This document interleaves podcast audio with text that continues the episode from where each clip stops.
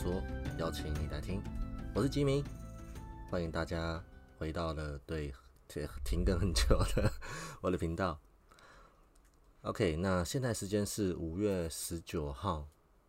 的凌晨一点零二分。好，不知道大家有没有过一个好的母亲节呢？啊，因为母亲节呢，我就跟我的岳父岳母去吃饭，那我们就去吃那个享食天堂。哦，人有够多，天呐！当天呢排还要排队，虽然还要采预约制，但排队排超久。那不知道大家进入新的一个月份，然后现在 现在五月中了，要结尾，大家过得如何？像我最近开始重新，我就说上次讲，我重新开始学习投资嘛，呃呃买保险，那保险是固定就放着不管它。那再就是重新回到股票市场里面。那刚刚好，我觉得是这个时期刚刚好，是因为刚好跌下来，所以我就看那几天都绿油油的，然后就加买了大家呃最近很推荐的零零八七八，就是国泰的高股息，哇，马上诶大概过一个礼拜之后涨起来了，然后还买了几个就是 ETF，那 ETF 呢简单讲就是人家帮你准备好的便当盒里面帮你选好了很多优质的股，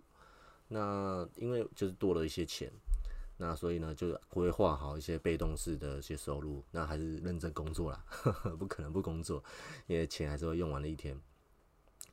好，那如果有兴趣的人，大家可以搜寻一下，就是 ETF，找一下相关的，然后可以学习一下简单的投资，帮助自己做好理财规划。对，像我现在已经三十几岁，开始规划有点慢，其实应该在大学。的时候就开始慢慢投，就是你小额投啊。我们有一个东西，呃，有个说法叫做定期定额。假设你的零用钱一个月是一万块好了，那你可能拨出个一两千块你就存。诶，那你想想看，你一年就存了一万一万一万两千块。那一万两千块，如果你加上股息的股利跟股息的话，其实你就可以一年再多个几千块。那你就是四年大学毕业之后呢，你就可能拿了大概十几万，这是有可能的。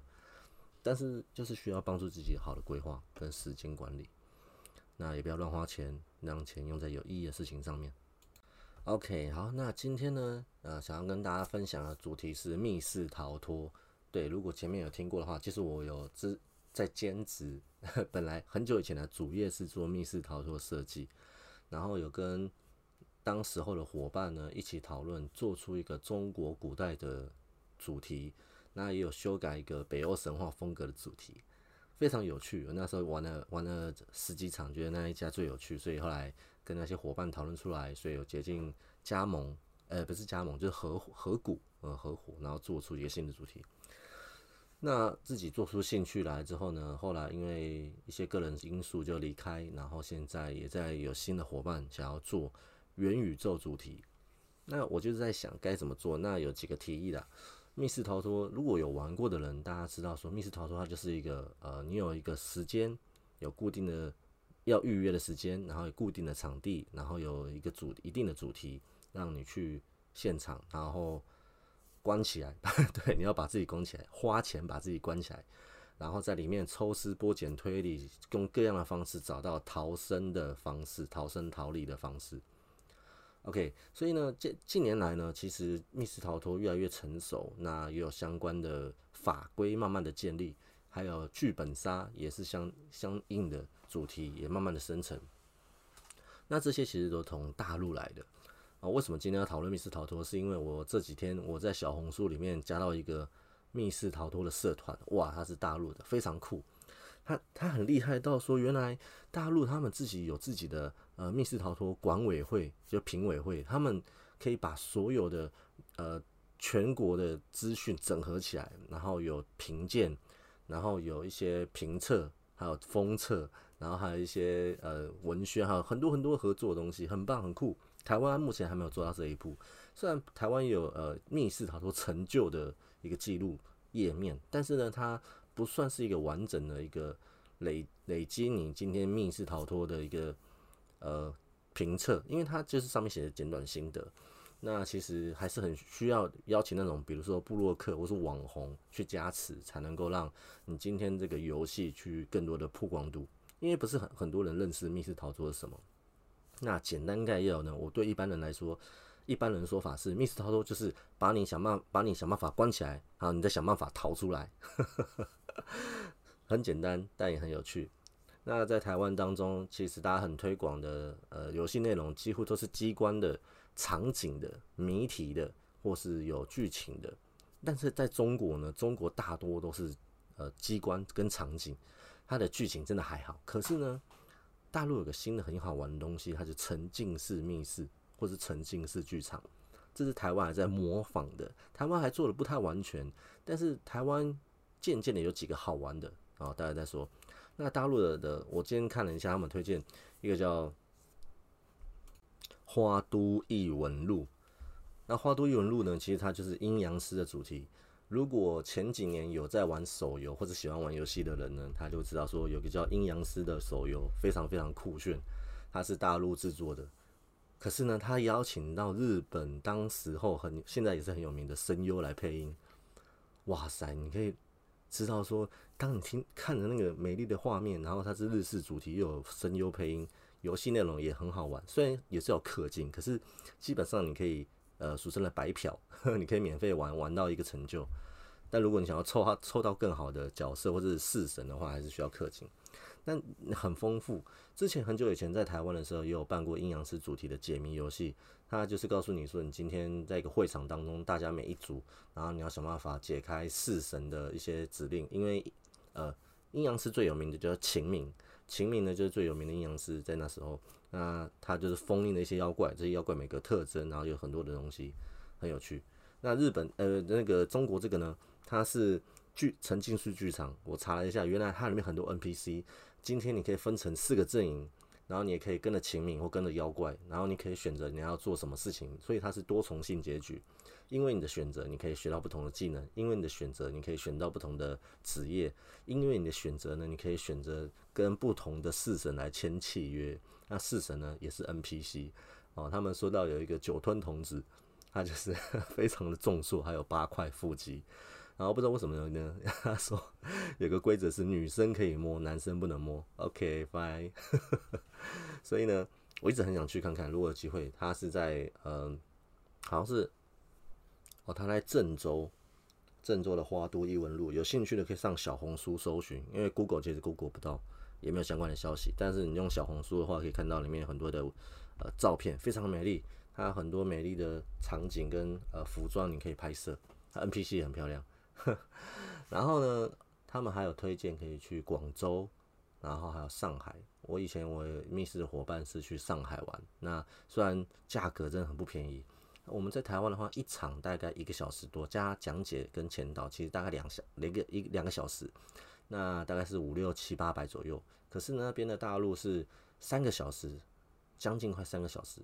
然后呢，你在呃游戏时间。之外呢，还有拍照啊，什么东西的，然后你的价格大概是一场是大概人民台币一千多块，造价非常高。可是它的它的造景跟它的 NPC 真的很专业。后来有人知道说，有很多演员呢都进去到这个游戏内市场里面去演戏嘛，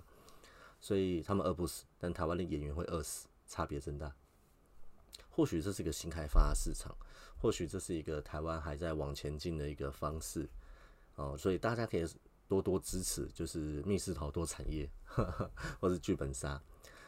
因为我跟伙伴还在讨论说，在台湾怎么做一个角色扮演的游戏，像之前蔡依林的演唱会也有做过类似的，它是 ARG，就是沉浸式角色扮演游戏。那顾名思义，就是你要透过蛛丝马迹的线索，然后不断不断的告找到下一个隐藏的地点，或是说下一个网站或下一个指令。然后呢，你就会知道说原来最后的答案是什么。那你这样才能够参加蔡依林演唱会。那时候是这样，但非常非常难啊，难到真的不可思议啊。那在台湾呢，其实很少做这种很难的东西，因为我们做密室的都知道说太难会被靠背，太简单也会被靠背，所以你要不断的不断的修正修改，然后一直接收，比如说呃。会邀请一些其他工作室的伙伴来试玩、来 debug、来测试，看看哪些有问题或者哪些可以调整的。然后呢，再请一般新手的朋友来参加，看看哦，在这个游戏过程当中有没有觉得哪边不太懂的，或者哪边还不知道要干嘛的，然后我们再修正。你要抓取一个中间值，因为在台湾的密室逃脱取决是好玩，然后你搞你知不知道你在干嘛？那在最最简单的机关，比如说啊，你可以从很一座一个书架当中拿取一本书，然后呢，这个书柜呢，它就突然转身哦，旋转了，好，原来就打开了一个开关，然后这个书柜变成一个隐藏门，就可以通过到旁边的缝隙当中进到书柜的后面。OK，我之后如果我有买房子的话，我也想这样做，自己的隐藏卧室很酷。那呃，其他呢？户外寻宝又是另外一个东西，它是现在渐渐很多人想要呃讨想要做的一个解谜游戏，它是寻宝类型游戏，但它不是密室，因为它是开放式的。但是呢，像城市呃台湾有城市寻宝，然后现在还有一个咕咕呱呱呱呱咕咕呱呱大冒险，OK，然后还有呃波克熊，然后。呃，还有一些一些工作室有出一些谜题包，像我们之前出过夜市解谜寻宝游戏包，在一个三重某个夜市里面，你可以跟合作厂商拿取很多的优惠券，所以呢，你买大概价值大概一百多块的呃那个里包里面呢，你有很多很多的，比如说你可以兑换香肠、兑换饮料、可以兑换打弹珠，什么一大堆的，这是夜市的东西，那时候很好玩啊。虽然我们自己没什么体验到，但是我们呵 呵觉得收收到的回馈很有趣。OK，所以呢，我接下来也想制作一些可以跟实体店家做合作的游戏。那目前我们规划是做四大超商，哦，就是有 Seven、全家、OK，然后莱尔富，然后还有虾皮，然后想办法做异业结盟，然后跟店长去讨论，然后想看看在全国当中做一个属于我们的密室逃脱评鉴的一个地图，或是一个呃游戏方式。所以如果有兴趣的人，如果你也希望可以成为我们团队的人，欢迎留言或是呃私讯我，我很需要一起跟我一起努力、一起创业的人。因为呃，目前在呃这个团队当中，只有我一个在思想谜题。那呃，我的金主虽然说会去找一个写故事的人，但基本上大多还是从我这边出来。那基本上叫榨干我。那再来是工程师，因为他们工程师很忙，也不知道忙什么。然后他们有很多的自我的一种想法，然后我必须要等他们一些回应的情况下，还能知道说我下一步要做什么。所以现在就是我要先有自己的想法，先要把呃既有的谜题先设计出来，到时候再套到故事里面，这最快的。当然会有很多朋友没有逻辑的地方啊，但是我们还在一个草稿草案阶段，希望之后可以办法实行，让全全台湾的人都可以玩到我们的游戏。那。再会提到说密室逃脱之外，就是有沉浸式的体验。像我上次有分享，有个沉浸式餐饮，就是是在一个环境当中，虽然做的没有到很好，但是我觉得很有趣，因为你就是随着音乐，随着地上的餐点跟小故事的配合，然后知道说哦，原来我掉到一个另外一个异世界。那最后一个，最近还有一个很久了，它是无光晚餐，在一个黑暗当中，你也不知道。你身身在何处，你也不知道你手上拿的是什么，你也不知道你前面的菜色是什么。但是呢，你就是一可能跟着现场的指导指引，然后一起互动吃饭，然后聊天说话。因为它的文宣上就是有很多很多的呃，比如说你会被告白，你会说些真心话，你会说些感谢的话，你有很多很多痛哭流涕的事情会发生。那我觉得这个概念很有趣，只是因为。我还不知道说我要跟谁去啊？可能跟我太太，可是我太太对这没兴趣。然后跟朋友去呢，好像会颇尴尬，所以要看看，因为他呃要价是一个人是两千两百块钱，所以两个人去就等于四千多块。哇，好像还有优惠啊，但还要再看。那台湾对于沉浸式呢，我觉得最好玩的是总督谍影在万华，如果有兴趣可以去搜寻总督谍影。他那个叫做总督大楼，刚刚好。我跟他们老板讨论，他就说刚刚好，这个刚好叫总督大楼，然后就总总督电影。他们有邀请到专业的演员，有在演戏的演员，当做里面的 NPC。那这个故事概念其实就是当初民国青年、民国初期的时候一个抗争的故事，那是根据历史改编的。那在不暴雷的情况下呢，跟大家分享，大家可以跟演员做各样你可以想象得到的互动。你可以跟他说你的身份，你可以说真话，你可以假话，你可以拿很多东西贿赂他，跟他做很多很多你觉得可以或是不可以的事情。那再来是呢，它也是多重性结局，所以呢，你今天取决你要跟谁完成结局，也是另外一个你要做的事情。曾经听里面的演员，我刚好认识到里面一个演员，他有说有玩家玩了二十几次，哇塞！你想想看，你玩一次两千多块，因为它是现在是已经正常价格，以前早鸟的时候我是玩一千多块，一千九百多。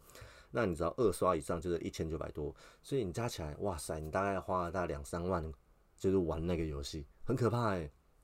代表这个他很喜欢这个游戏，他很喜欢这个跟演员互动。或者是他喜欢里面的机关啊，因为他机关真的很酷。我告诉你，他每一个小房间、每一个场景都很有自己的特色。你甚至可以，呃，因为被强迫性的，你要被关在某个地方里面，然后你要想办法解开一些东西的情况下，你才发现，哇，原来这个不是我想象中的这么简单。我以为我只要开启这个就好，没有，你还没解完，你没有，你还没把自己的事情解完，你非常非常的忙碌。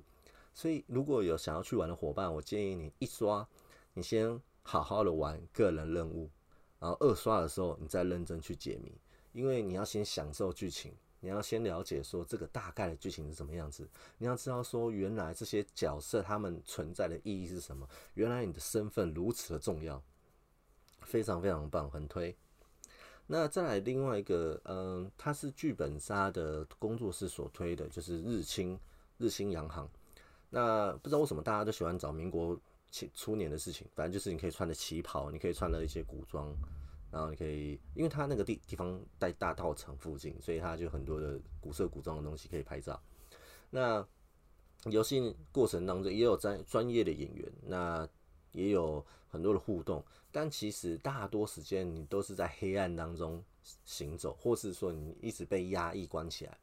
那我觉得日清洋行可惜一点，就是它没有让你有多重性的一个发展，它没有让你一个可以有更多更多尝试的机会，因为你能够做的事情就是只有一到二的选项，或是你今天只能做一些呃今天主要呃主线任务给你的事情，但次要的事情不你做了也没什么太大的差别，也没什么意义，甚至有些角色它可有可无，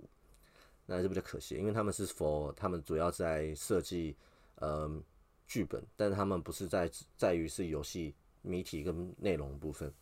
但他们为他们是为实力，那他们的呃剧本杀的场景呢，我觉得普普通通。那我也去过他们在另外一个地方的呃游戏工作室，那基本上他们是属于小型，我觉得算小型的，因为我后来去另外一个叫拉普星球。哇，那个造型真的很厉害，他真的花很多钱在场景、跟服装、跟化妆上面。原来还可以请到化妆师来做这件事情，我第一次化被化妆，觉得非常害羞。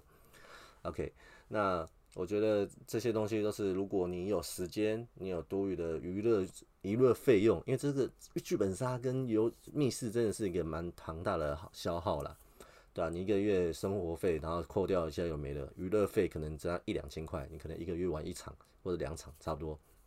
那不会像我们重重度，我们重度重到就是我们想尽办法去累积呃揪团啊，然后一些优惠啊，或者用各样的呃点数啊去兑换，然后想办法揪到更多的人。虽然游戏体验会比较差，可是我觉得游戏内容跟游戏的玩法是让我最想要去做的，因为我自己做过，然后我也做过装潢，所以我很喜欢看里面的摆设，很喜欢看里面的。他做很多的隐藏式的东西，那我可以参考，让我可以去想象，在之后有机会可以应应用到。好，话说回来呢，呃，其实现在还很多在做线上游戏的解谜，像我最近在呃，应该是上个月对上个月的时候，Steam 它有一个密室逃脱的，诶，也不算密室，它就是解谜类型的一个游戏特展。然后刚好我在最后几天才看到这个 sales，然后我就买了一个密室逃脱的模拟器。我还没仔细认真看，但看起来超酷的。然后还有一个之前很推一个花园的解谜，他告诉你说你就是一个神秘的呃植物园，应该是说一个呃培养培养室。然后呢，你在里面当中有很多的花，它有不同功能。然后今天有不同的客人要来，然后你要给他不同果呃效果的一朵花或种子。那我还不太清楚还有什么都解谜。然后但是呢，还它非常画面非常可爱。然后还有一些小东西，我会慢慢的收集起来之后跟大家分享。然后我不知道为什么说这么多，然后，那我自己呢？对于密室逃脱，我觉得最大的期望就是能够推广给全台湾的亲子来做游戏，因为其实台湾在博物馆，在一些呃教科园区或是一些呃国高中，甚至一些小学的老师在做辅助教材的时候，也是用到密室逃脱的概念。它就是用解谜的游戏。那其实名称都叫密室逃脱，但实质上它不是把你关起来，它是让你可以去做更多更多的发挥，因为像桌游一样，它是沉浸式桌游。它今天告诉你说，可能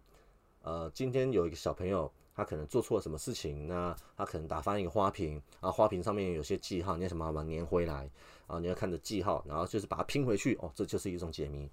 或是你今天你把一个秘一个隐藏的秘密的答案隐藏在一些速读里面啊，你要依着速读的方式把它慢慢一个一个填，一个一个填，才发现一个完完整的图画。这个答案呢，就是你在寻找的秘密的宝藏。哦，有很多很多概念，就让小朋友可以去自由发挥，去做自己的平台，制作自己的教材，甚至有些老师，呃，我看一些教育平台上面，他们也在集思广益，用各样的数数位的东西，可能是呃游戏，可能是一些媒介或是媒体平台来。去做教学，让更多的人可以透过这样的方式跟小朋友做互动，让小朋友更喜欢去学习。因为寓教于乐的概念就是做中学，学中做，在思考、在制作、在学、在解答的部分，都是一个学习的概念，甚至也比你在那边死读书好。因为你知道说死读书并不会带来更好的效果，死读书只会让你觉得很厌烦，你只不想读书，不想为了考试而考试而读书，就是台湾的教育某些方面是这样。对，所以呢，如果有兴趣的人，你也想学习怎么制作密室逃脱，也可以跟我联络，我可以教你一些简单的、简单的密码学、简单的一些制作方案，让你可以去自己想想看。对你来说，这些游戏内容有没有对你的职业有帮助，或是说你可以做一些在你跟朋友圈或者是在公司行号里面跟大家做互动的一个方式？像我之前跟我的哈利波特的朋友们呢，就是制作哈利波特类型的解谜游戏，然后但但没有实行啊。但是故事内容其实概念就是，呃，今天有个小巫师呢，因为他犯了错，或者他想要寻找神秘的宝藏呢，所以他要跟着线索一一一的。呃，前去一个神秘的 地下室，然后发现了中途很多的挑战，有可能有呃八只脚的怪兽怪物啊，或是说有一些会说话的人马，或是说有占星术，一些可能在呃他们霍格华兹里面会学校会 学到的一些技能，当做他们的谜题游戏，我会觉得很有趣。那只是没有实行，因为啊，就是因为只有我一个人是有做过经验的，所以变成很多的事情是无法一一的一一的去校对。但希望在未来，我可以制作更多类型，就是 IP 的，或是说一些知名的小游戏。那或许因为版权的关系，不能制作太大了。但我觉得制作免费玩的是很有趣的，因为现在来 it 很很简单，也很好用。我只要把我的题目跟答案放上去来 it，只要有人回应，机器人就自动互动。所以呢，之后如果有机会，我再做一个简单的版本，放在我的那个介绍栏里面，大家可以点击那个来 it，然后加入成为会员。哎，不是成为会员，是成为里面的这一个玩家。然后你可以告诉我，你觉得这个游戏有没有觉得好，哪里好玩，哪边困难的，或是因为我看不到你们的回应，我只能知道说，哦，有人参加这个游戏而已。所以有兴趣的人也欢迎留言告诉我。那五月底了，不知道大家有没有规划下个月？因为下个月就是端午连假，端午连假有四个四天。那我在想，端午连假，我只有一天会跟朋友去内湖去玩一个密室逃脱，叫做绝。它是一个埃及的探险游戏。那我已经如果哎，它玩醒，说说我玩玩醒，醒是太空站的，它有觉跟醒。那觉是挖掘的觉，醒是醒来的醒。它的概念就是今天有个富翁，他因为呃失踪了，所以你要去一个埃及或是外太空寻找相关的线索。那我认我有跟里面的老板聊过天，我也知道里面的概念。那我也为了隐藏成就呢，我也三刷过。那那个真的很不值得三刷，很累，而且你要攀爬，你要去。呃，到处走跳，你需要一直不断的通过一些管道，就是如果你膝盖不好的话，非常痛苦。那些地方强制要做一些危险的动作，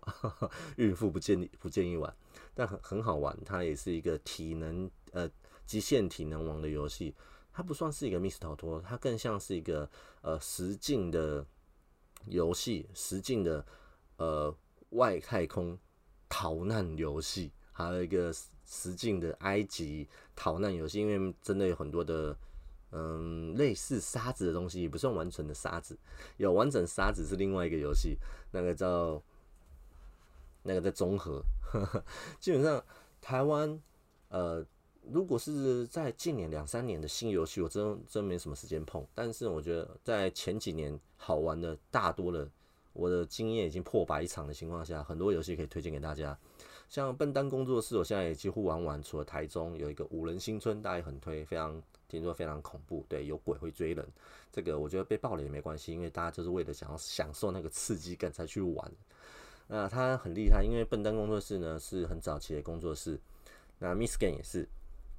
我很佩服他们，是因为他们在很早期做很多很经典的游戏，然后到现在还存活下来。那他们后来呢也做更多。呃，企业场或是很多的活动场，那我也想效仿，所以呢，我也想要做相关的活动企划，这是我的梦想。我希望能够把自己喜欢、所快乐、所自己呃想想象的东西实现出来给在场的人玩。那我特别想要做亲子，因为我觉得现在的小朋友呢，他们大多都喜欢做三 C 产品，他们更多的时候可能是黏在手机、平板的保姆前面。而不愿意跟父母更多的沟通，或是呢，父母可能年轻的父母，他们不太喜欢，或是不太想要继续跟小朋友一直那边凹啊，那边呃弄啊怎样的。可是我觉得透过一个实境游戏呢，让他们可以有一个凝聚的方式，有一个小朋友可以主动去寻找、去寻宝的游戏，父母呢也可以鼓励他，给他一个成就感，因为小朋友最需要就是成就感。这是我在呃经营密室跟。去表演魔术的过程当中学到的事情，像我在表演魔术的过程，就是很多跟小朋友互动，他们都很多的时候会叽叽喳喳、叽叽喳喳啊，我看到了，就之类的，很吵。呃，之后有机会跟大家分享我的魔术经验，我觉得很有趣。那